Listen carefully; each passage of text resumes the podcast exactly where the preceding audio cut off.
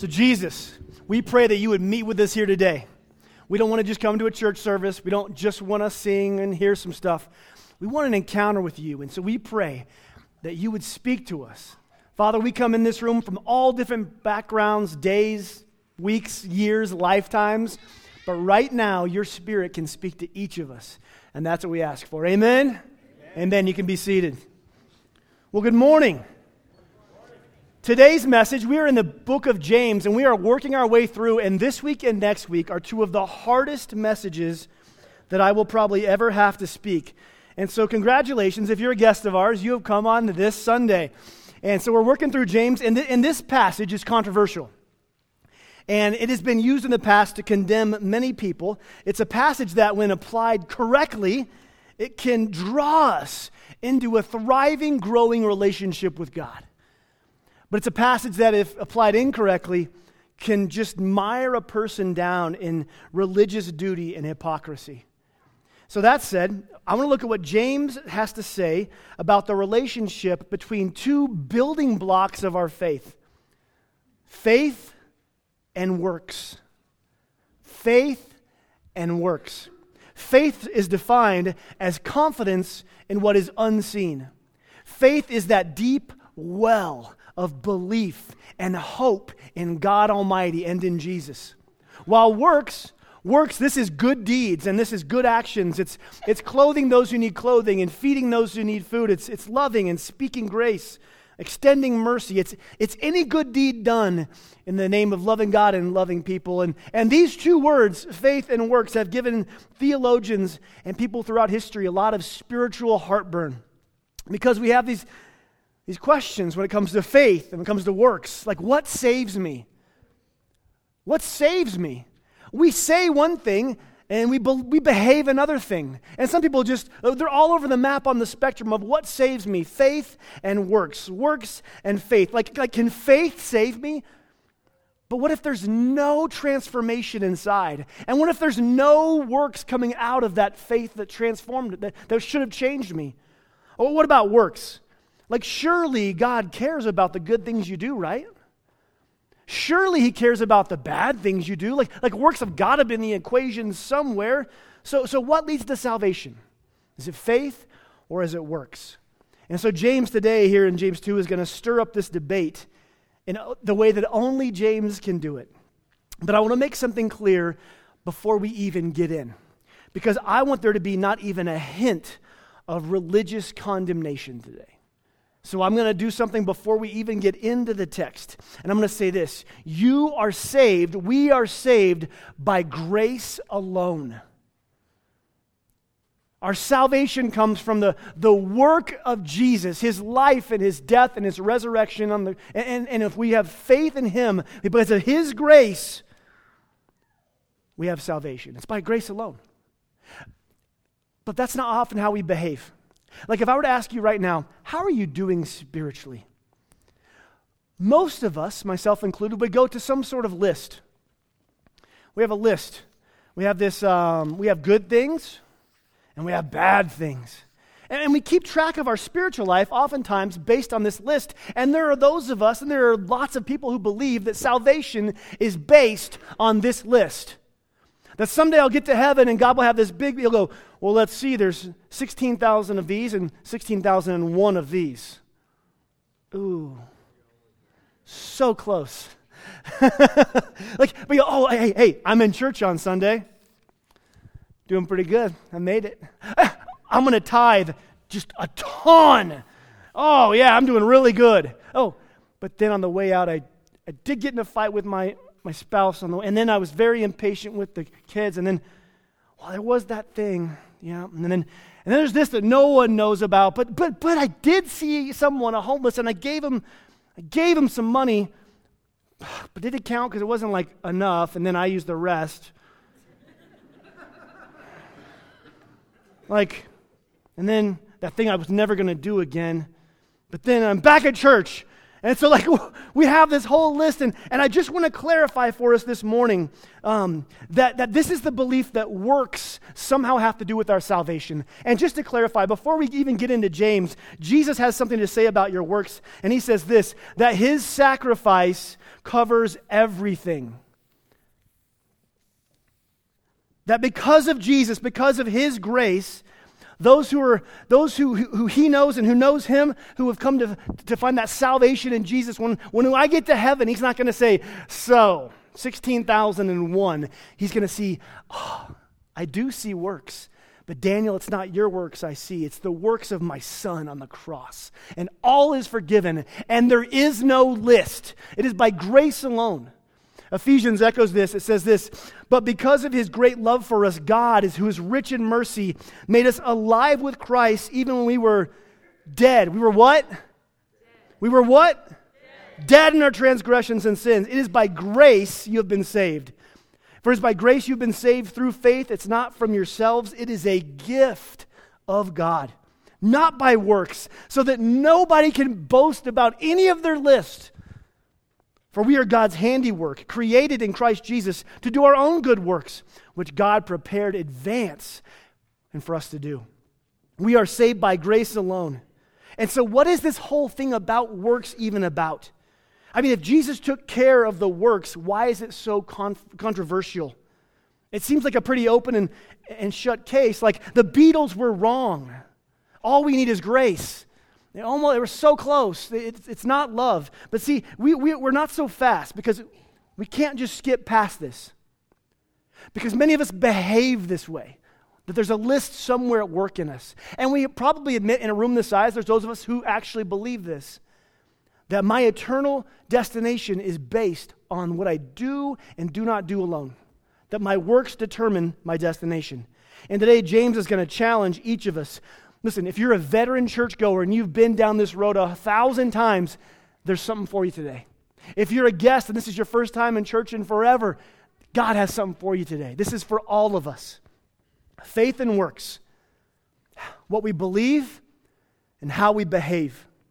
And today, James is going to challenge us. He's going to say, listen, there's a gap between what you claim to believe and how you behave. There's a gap between what you claim faith in and the works that are happening in your life. And James is calling us to maturity, and maturity is closing that gap.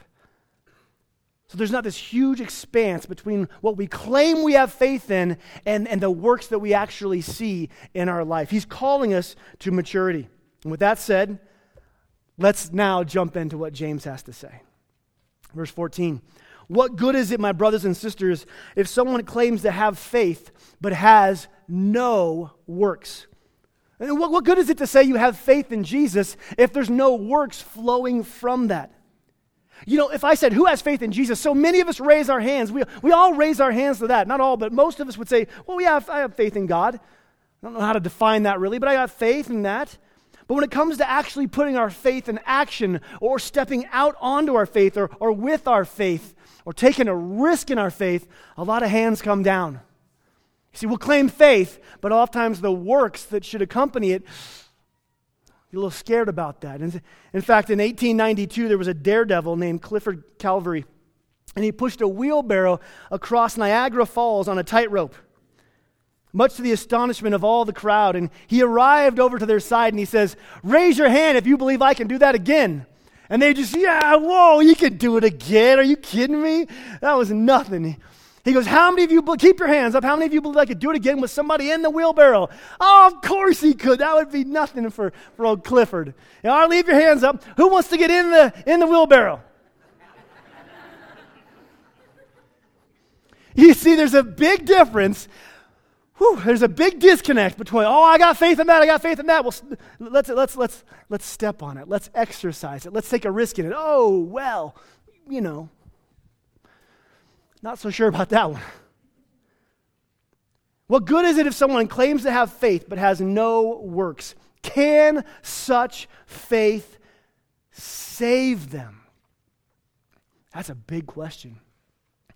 James asks us if you claim to have faith in Jesus, but there's no redemptive work in you and there's no redemptive work coming out of your life, are you even truly saved? And this is the, I'm going to go ahead and give you away the quick of today's message.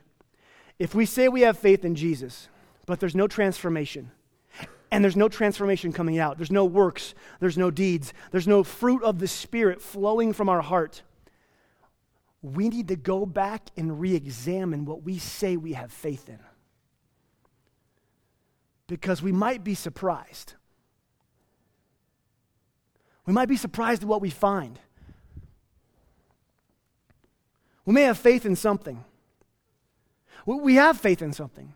But if there's nothing flowing out of our lives that, that comes out of that faith, we have to admit we might not have the faith in Jesus that we think we do. You see, I know some people that, that come to accept Christianity into their heart. They accept cultural Christianity into their heart, but I just want to tell you that's not faith in Jesus. And that does not save you. There are those who, who accept churchianity into their heart. You know, they grew up in the church and they know all the lingo and they, they, they, know, um, they know how to shake hands at the end with the two handed shake. And, and if there's a potluck, they know which casseroles to go to and they know who not to sit next to in church because they sing the loudest. They know church, but they've actually never put their faith in Jesus. This is a very important question to ask yourself today. Is my faith in Jesus Christ of the Bible, his death and resurrection? And is it transforming my heart? And is there transformative work coming out of that? Because we could have faith in something and it might not be the truth of what Jesus speaks about.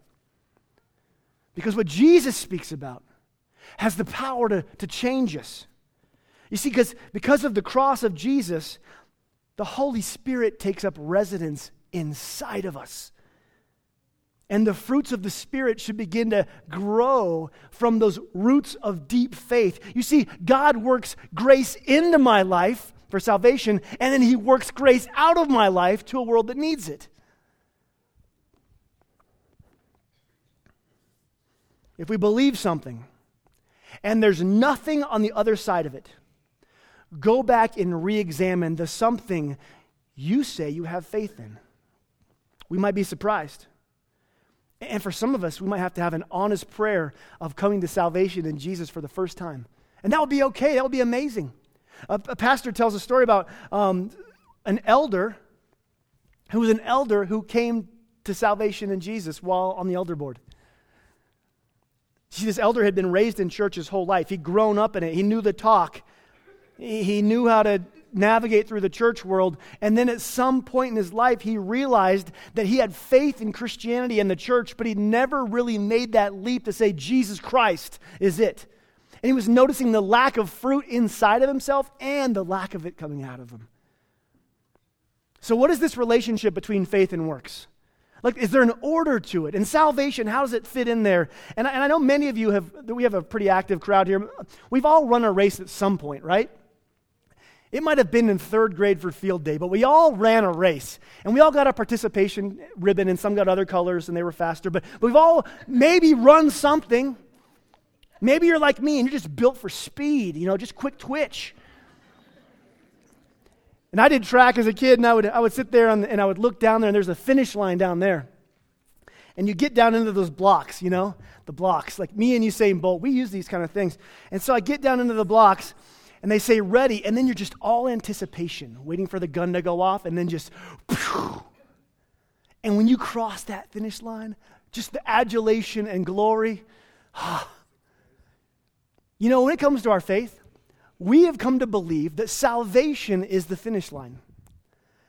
Then I go through my life and I finally cross the tape to, to salvation and I've made it and I get the crown and oh, it's just, it feels good. And I want to just say, that salvation is not the finish line. Salvation is the starting blocks.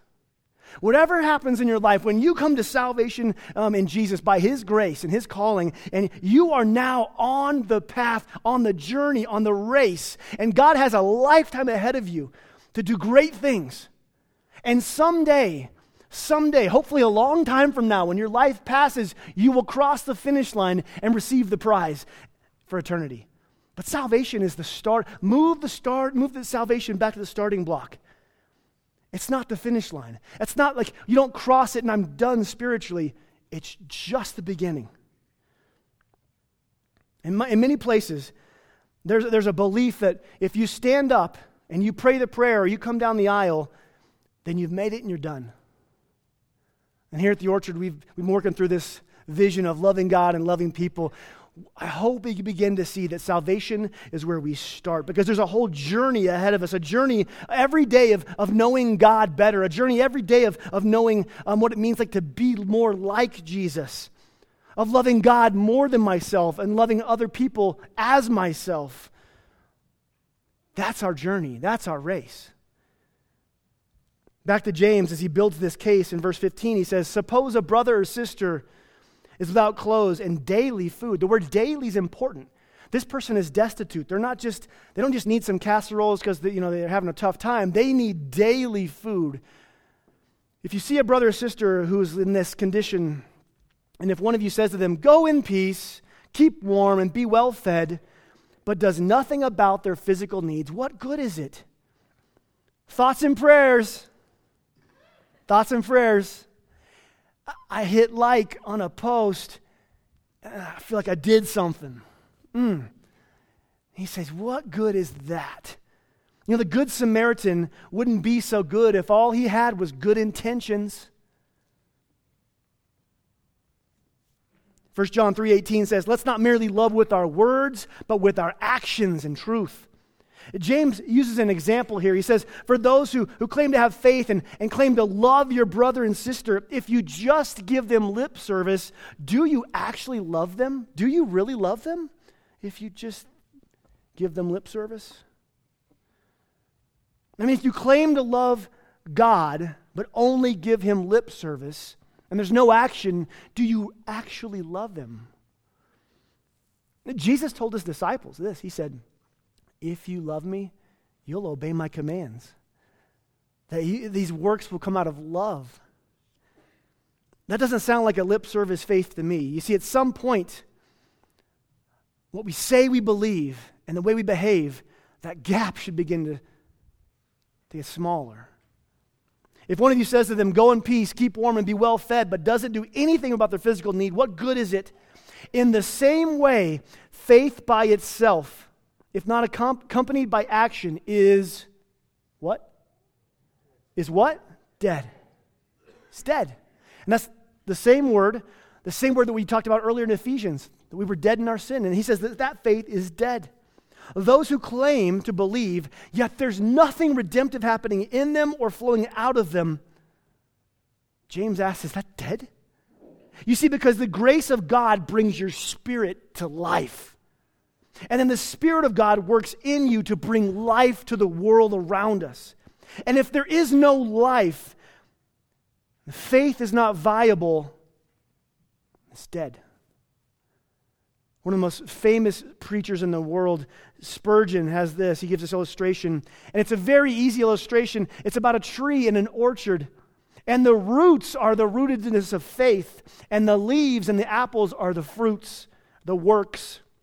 And he says this A tree has been planted out in the ground in the orchard. Now, the source of life for that tree is its roots.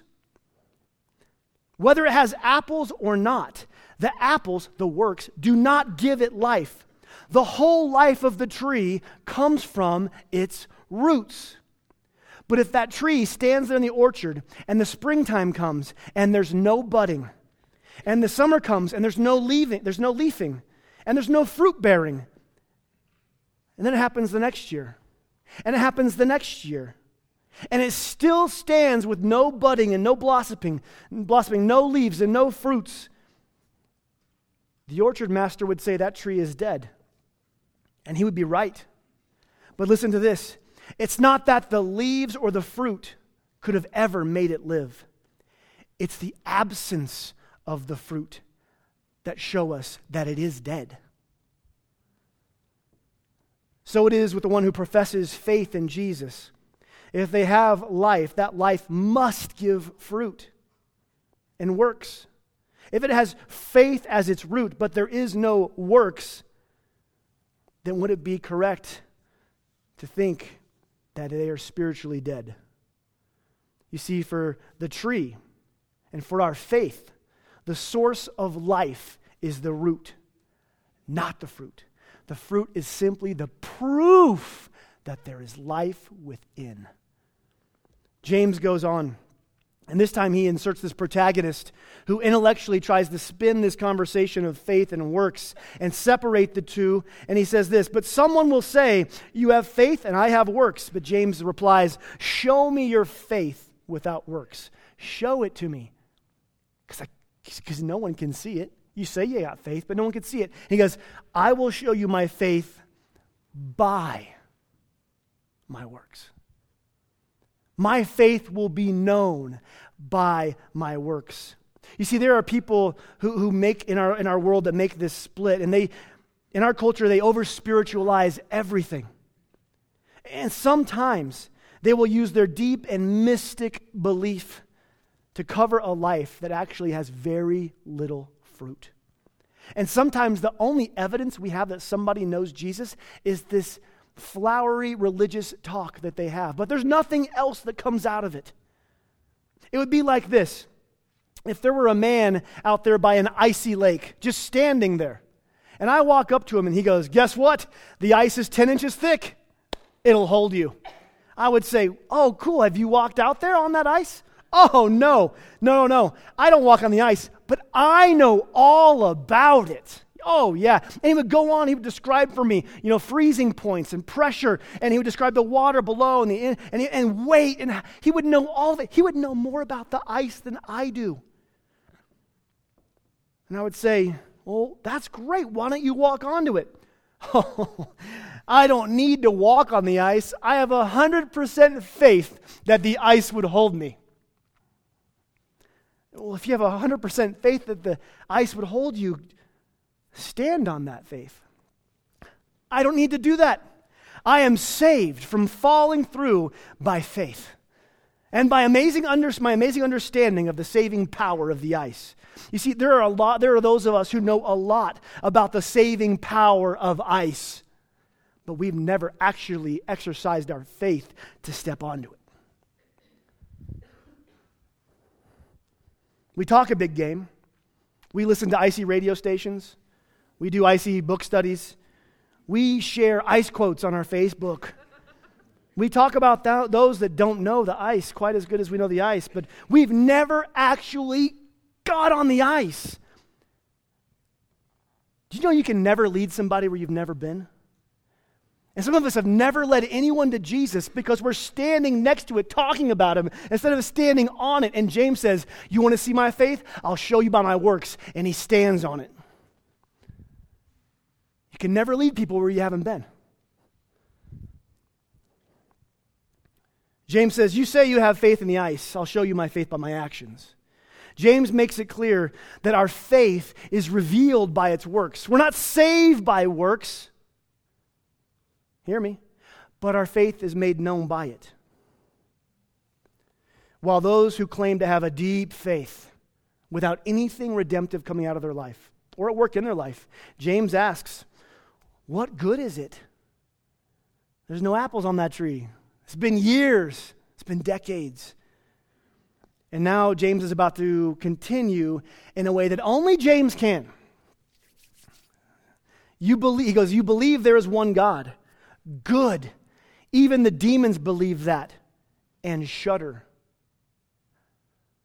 I mean, he, he just throws down this gauntlet of conviction. You believe there's a God? Well, congratulations. So do God's enemies.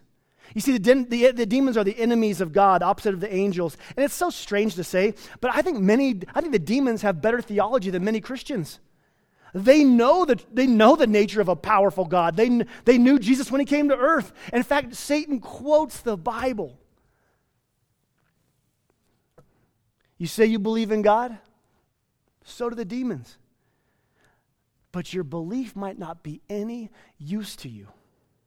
You know, I, I, there's a Denver Bronco named Steve Atwater that I just really like. Steve Atwater was a, is a future Hall of Famer safety, and, and I can't get through a sermon without a Bronco illustration. It's a rule of mine. Listen, I know all of Steve Atwater's stats. I, I know where he went to college. I, I know his accomplishments. I even had an encounter with him one time, one summer.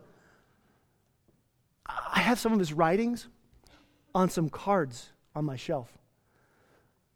But in reality, I don't know Steve Atwater, not personally.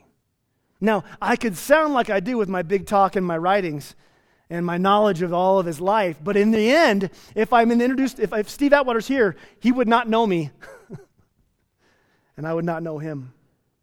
And you see, many of us may have grown up hearing about Jesus, and you may know some of his stats. Oh, he raised that Lazarus guy from the dead. You may know some of his stats and some of his accomplishments. You, you may have even had an encounter with him one summer at camp. And you may have some of his writings on your shelf. But, but do you know Jesus? Do you have a relationship with him? Because believing that Jesus was real and knowing the stats of his healing and his resurrection,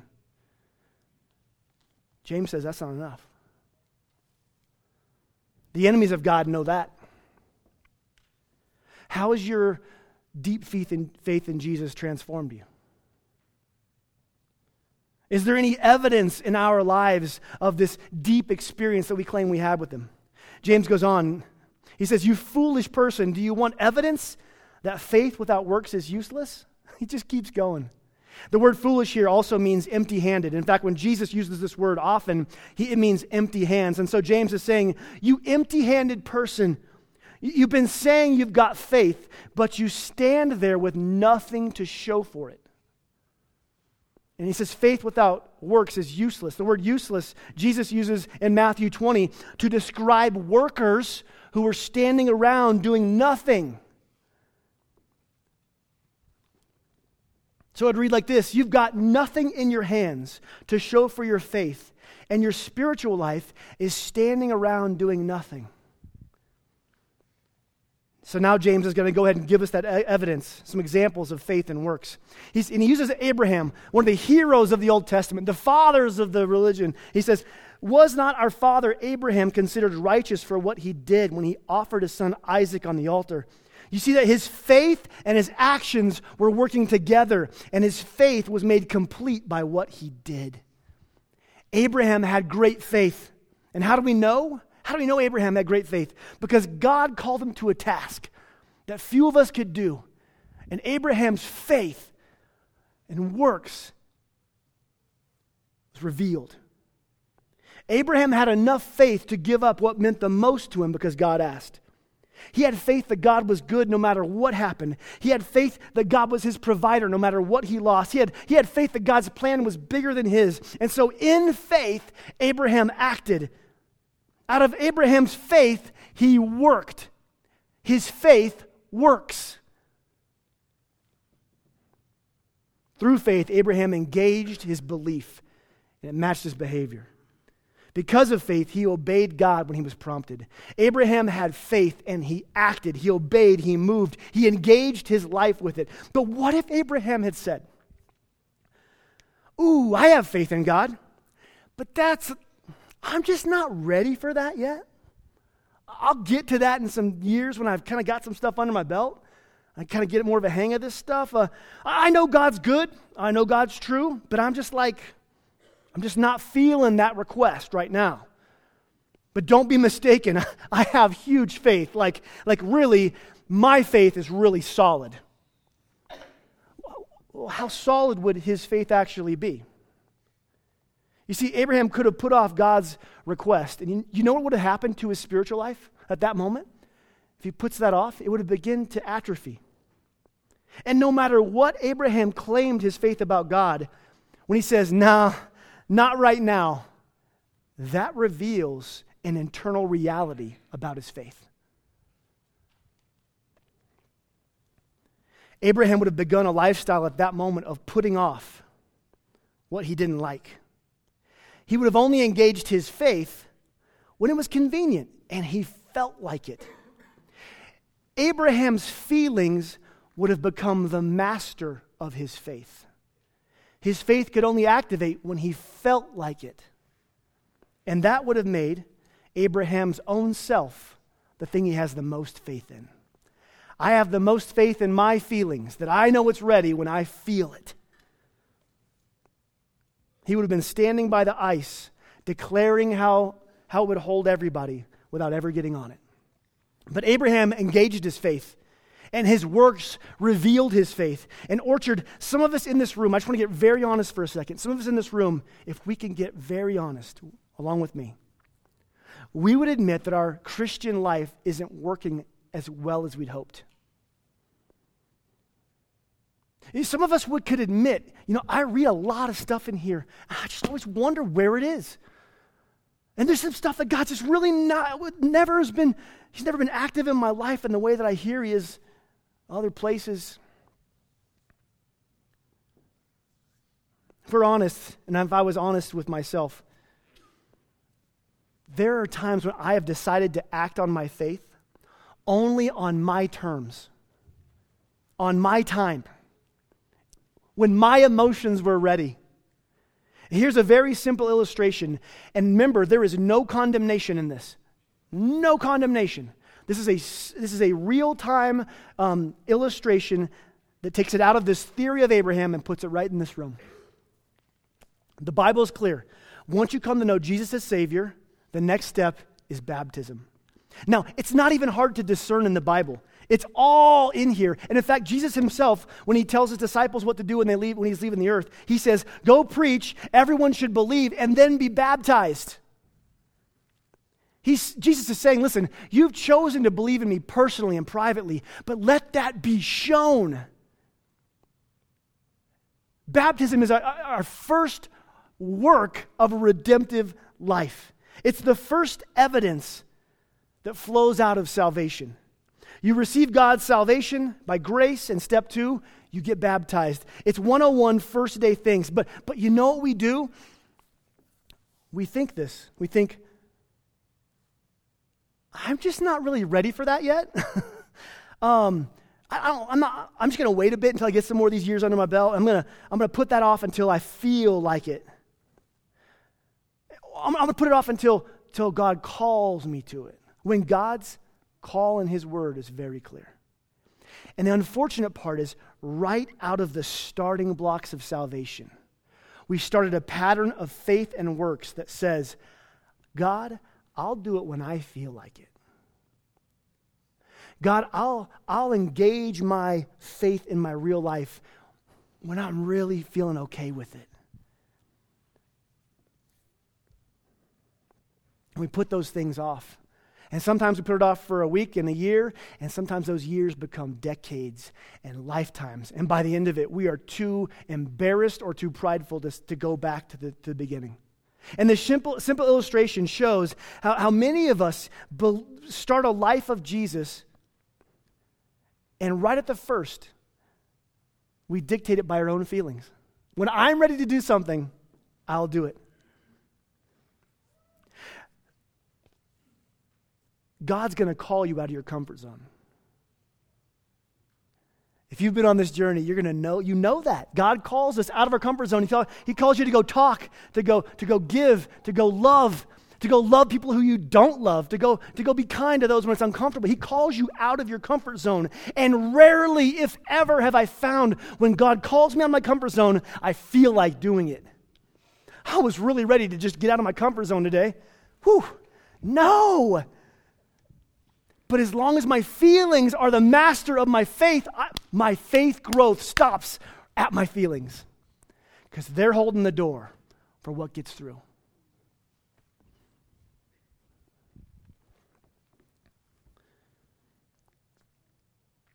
Orchard, this is not about baptism. That was just one real life example. I have plenty of these failings in my own life.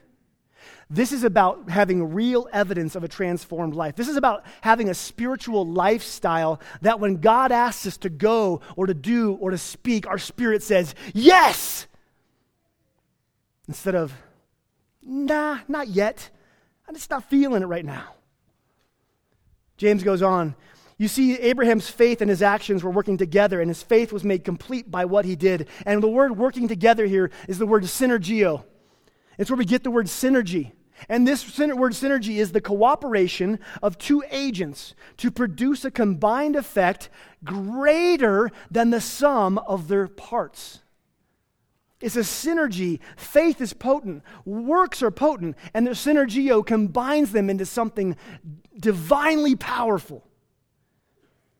Faith and works were, were in synergy when Abraham's faith was, it says, it says made complete. The word made complete there is a word James uses all throughout the beginning of his book, and it means mature, grow up. When you step out and act on what God has asked, when you engage your faith into the world around you, your faith works. There's synergy, there's impact, there's redemptive power, and guess what? There's spiritual maturity as you grow. I'm going to finish with these words of Jesus because Jesus knew this was important and he talked about this a lot. Jesus didn't just talk about grace, he talked about works as well. Listen to this Matthew 5 16. This is, our, this is our Lord speaking. In the same way, let your light shine before others, that they may see your good works and glorify the Father in heaven. Glorify who? They see your works and they glorify Him. Do you see why it's so important that we go forth and we show these things? The fruit of our faith allows people to see God. But Jesus isn't done. Listen to this. This is mind blowing. John 14, 11. Believe me when I say that I am in the Father and the Father is in me. That's us. we could tell the world, believe me when I say Jesus is, Jesus is inside of me. But then he says, or at least believe the evidence of the work themselves. You ever been to somebody and go like, yeah, Jesus lives inside of me? And they go, I don't believe it. They just flat out don't believe it. Jesus says it, that's fine. Believe it based on the evidence that you see. Very truly, I tell you, Whoever believes in me will do, will do the works I have been doing. Whoever follows Jesus in faith will do the works he's been doing. They'll do even greater things than these. If you love me, keep my commands. One more, John 10, 37. Jesus says, and this is an audacious claim do not believe me unless I do the, the works of the Father.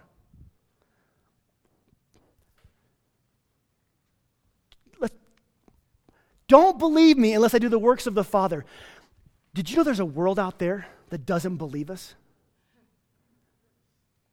Because the works they see from the church is judgment and hypocrisy. Do, does, our, does the works of the church lead people to, to believe in the Father? You see, one reason it's so important that the redemptive work that's done in us comes through us and we love God and love people is because our works reveal the Father. He goes, But if I do these works, if I do them, even though you don't believe in me, Jesus, you can believe the works that you may know and understand the Father is in me. Just based on the works of redemption and love that we can give the world, they can see, hear, taste, and know, and even believe in God Almighty. People say works isn't important. Jesus says don't believe me unless you see these works. One of the core axioms we have here at the Orchard is that we want to see transformed lives and a transformed community. Transform lives and a transformed community. And this happens when our faith is revealed by our words and our works. In fact, words of faith do the talking, but the works of faith do the walking. And this is, the, this, is, this is the DNA of who we are. We love God and love people in word and in works. And God is calling us, like Abraham, to be a people who, en, who engage our faith into the world around us. So they can, even if they don't believe in Jesus, they will see the works. So, as I end this, I want to remind you one last time. I'm going to start with this and end with this. Salvation is by grace alone. It is a gift of Jesus. And as you get the communion, and remember, this is an open table. If you're a guest of ours, Jesus said, Do this in remembrance of me. This is an open table. And as you sit there with the symbol of his blood and of his body, remember that that, that, is, that is grace. That you can have salvation by nothing you've ever done or will do. You have salvation because of what he did. So let's not get twisted in all this works conversation that you have to work for any amount of salvation. Jesus is saying that if He lives in your heart and there's redemption inside of you, there should be redemption coming out of you because the world desperately needs to see it. And they may not believe in Him, but they will believe it when you love them and you give to them and you speak to them. And at Orchard, as we love all people, no asterisks, as we love everyone. I believe God is looking for a people who are brave enough, who are bold enough to take their level of faith that they say they have and match it with their behavior. And Orchard, we could be those people. We say we love God and we say we love people. As we leave this place, every single person you come across is an opportunity for you to show the reality of a God who gave his life so that we could have freedom and love and grace. And you do that by what you say and do. Let's stop being shy about it. We could be those bold people. We could see God move in power through us. Jesus, we thank you that our salvation is not hinged upon anything we do, solely upon your sacrifice. Thank you, Jesus, for that. We thank you that it is by grace we have been saved. Father, I pray today that in your tenderness, you would speak clearly, because there are some people in here, a few, who've thought they'd had faith in Jesus their whole life. But they're seeing that the faith that they had didn't save them. It's not at work within them. I pray that there are those in this room today who would come to a fresh faith in Jesus. And, Orchard, as you sit down with the elements of Jesus' blood and body, I want you to re examine your faith. And perhaps today, reaffirm your faith in Jesus. Amen? Amen.